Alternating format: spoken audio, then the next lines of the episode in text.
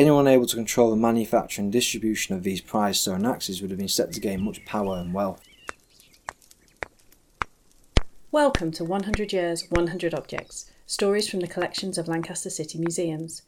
My name is Rachel Roberts, Collections Registrar at Lancaster City Museums. 2023 marks 100 years of our museums and collections, and we're celebrating by examining 100 intriguing objects that help tell the story of Lancaster, Morecambe, and the surrounding area. Today's object could easily be passed by without realising what it was, but to a trained eye, this is one of the most important inventions in early human history. It was part of a revolution which would change the way humans live forever the Neolithic Revolution. Today's object is a Stone Age axe.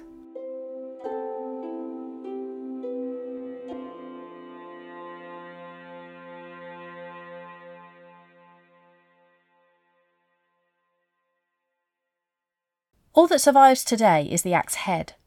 Although it is likely that it was attached to a wooden handle to allow it to be swung, those more perishable parts are no longer with us.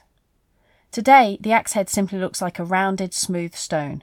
However, it has a distinctive shape, like a wide teardrop with a narrower end which would have attached to the handle, and a broader end which is much thinner than the rest of the body of the stone and would have formed the cutting edge when new and sharp. It was given to the museum in 1968 and although it is believed to have been found somewhere around Barbon Beck in the very south of Cumbria, we're not exactly sure where the find spot was. However, this type of axe is found widely across the Lake District, where it was probably made, and right across the rest of the UK, and even in some other parts of Europe. We spoke to Richard Whittaker, site supervisor at Lancaster City Museum, about the axe, which is one of his favourite objects in the collection. We started by discussing the period that this type of axe is from, and how the sorts of places that other axes like this one have been found might hint at how important they were to the people who made and used them. So it dates to the Neolithic, or more popularly known as the Stone Age, 3500 BC. This is around the time when people began to live in permanent settlements and learn to farm and domesticate animals. This is important because hunter gathering continued, but people didn't have to rely purely on this nomadic way of life anymore. The Neolithic is marked by these appearances of polished stone axes, possibly used to chop down trees more efficiently to clear away the farmlands. Again, don't know exactly where it was found, but many fine examples have been found in stone circles, such as Castlerigg Stone Circle near Keswick. It is thought that a finely polished axe was not just a useful tool, it would have been regarded as a prized object and an indication of someone's importance or wealth. It is likely that stone circles, which started to appear in the late Neolithic, may have acted as centres for trade. Polished stone axes were also often deposited in rivers or marshlands. There must have been some ritualistic motivation behind these types of deposits, where even if the axe could still be used functionally, it is thought it had come to the end of its life, so to speak. Rather than continue to use these objects or pass them down to perhaps more able descendants, they were just deposited as if to return them to the earth from whence they came and lay them to rest. We asked Richard where the axe is believed to have been made, and how it would have been created. It seems most likely to have originated from the Langdales, where the so called Langdale Axe Factory is located. Archaeologists consider this a centre for specialist stone tool production in the Great Langdale area of the Lake District. Typically, finds include reject axes, rough outs, and blades, as well as flakes and hammer stones. But a large proportion of the complete stone axes found across the UK can be traced back to the Langdales. It must have been an important area for the distribution of stone axes Neolithic people went to extraordinary lengths to cut from there a rare kind of silica rich volcanic tuff. So in the Neolithic, we often think of flint tools as being kind of the most commonly used things, but this is a different material altogether, so it's a volcanic tuff. So Langdale stone axes have been found across Britain and Ireland, particularly east of England and East Yorkshire and Lincolnshire, but of all the Neolithic polished stone axes found in the UK, 27% of them come from the Langdales. This is incredible considering there are over 30 sources of material for stone axes across Britain, from Cornwall all the way over to northern Scotland and Ireland. The Neolithic person would have struck large flakes of rock from an outcrop using a hammerstone. They would then roughly shape them into an axe by using a hard hammerstone, which is basically just a prehistoric hammer. So it's just, if you just imagine like a round, very tough bit of stone to chip away at the source rock. And then a softer hammer made from antler or wood would then have been used for more delicate and precise work. So this could be used to refine the edges and it would have been attached to a, a, wooden handle to be used for felling trees. The reason why they needed to chop down trees is because there was such a lot of forest in the era before the Neolithic, which is known as the Mesolithic. So this is when people lived a lot more of a nomadic hunter-gatherer lifestyle. There was some form of forest management in the Mesolithic where they did burn areas of, of forest to create clearings for game to gather for, for them to be easier to hunt. But obviously it needs to be a bit more of a permanent process now with people creating areas to cultivate and areas to live and settle permanently. So they'll have been planting cereal crops and things like that at this point. Given that this axe was both a tool and a status symbol, and that people had set up networks to allow them to trade axes made in the Langdales right across the country, what does all this tell us about the importance of the Langdale area to the people around it? First thing that probably comes to mind is it just it shows us how important maintenance of a forest cover was in the Neolithic era, and that axes had become a staple tool. This reflects how the Neolithic was a time of settlement and saw the development of farming on a larger scale. Polishing stone axes, it didn't just make them look good, but improved the strength of the axe as sharp corners and other defects increased stress concentrations, making breakages more likely. It also reminds us of how important the Neolithic Langdale axe factory was and possibly how much power those who controlled the area had. Many archaeologists theorise that access to the Langdales was difficult and therefore restricted to a select few who were allowed to go and manufacture highly prized stone tools there that could be traded across Britain.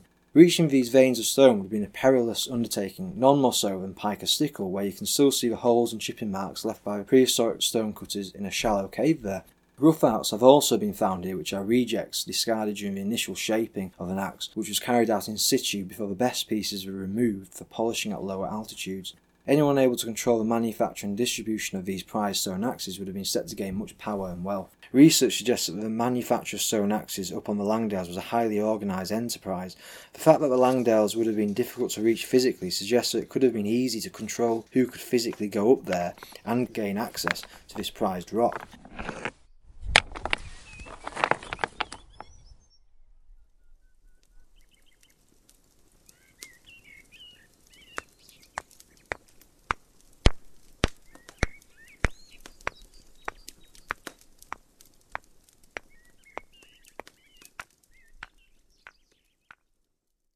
What can objects like these axes tell us about society in the Neolithic period and how it changed over time?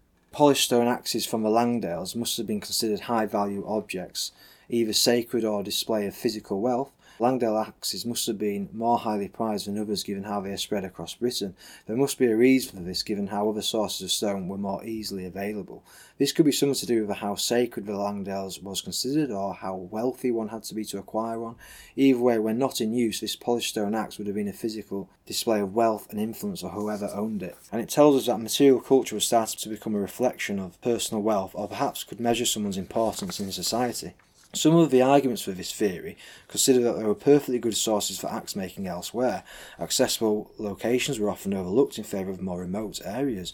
This could have been something to do with their ritual quality linked to their command of stunning views across the landscape. The remoteness of these locations could reflect an attempt to isolate axe production from the sphere of everyday life. Many of these locations could not be found by mere chance, so suggesting that certain sites were reserved for specific groups or elite groups. So it's possible that social changes in the values of axe could have changed significantly in 3300 BC in the later Neolithic as individual burials started to appear, causewayed enclosures took on new functions as defended settlements, and local exchange networks were replaced by long distance trade involving Langdale axes. This all reached its peak in the late Neolithic, where fewer are found in the south of England, replaced by Cornish axes. We've already mentioned that quite a few stone axes have been found around some of the most famous marks of Neolithic life still left in our landscape stone circles.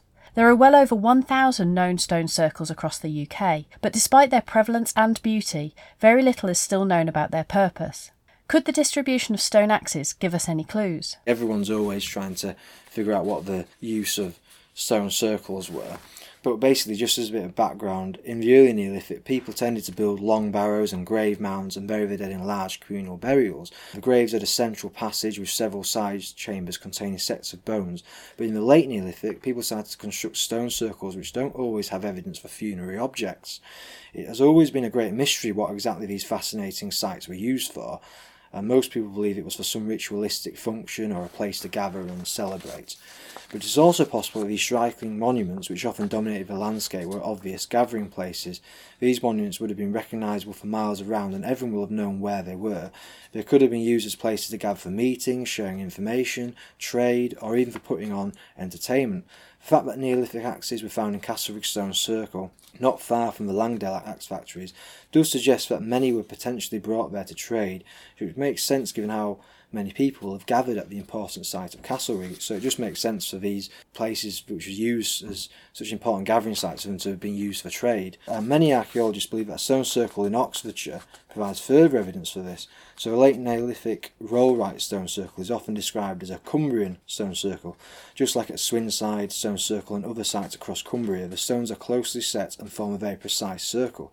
This has led many to theorise that one of its functions may have been to act as a staging post for the distribution of the Lake District stone axes to the more heavily populated regions in the south. What I'm saying here is that there would have been obvious gathering places with multiple purposes and probably the only place that everyone would have reason to travel to.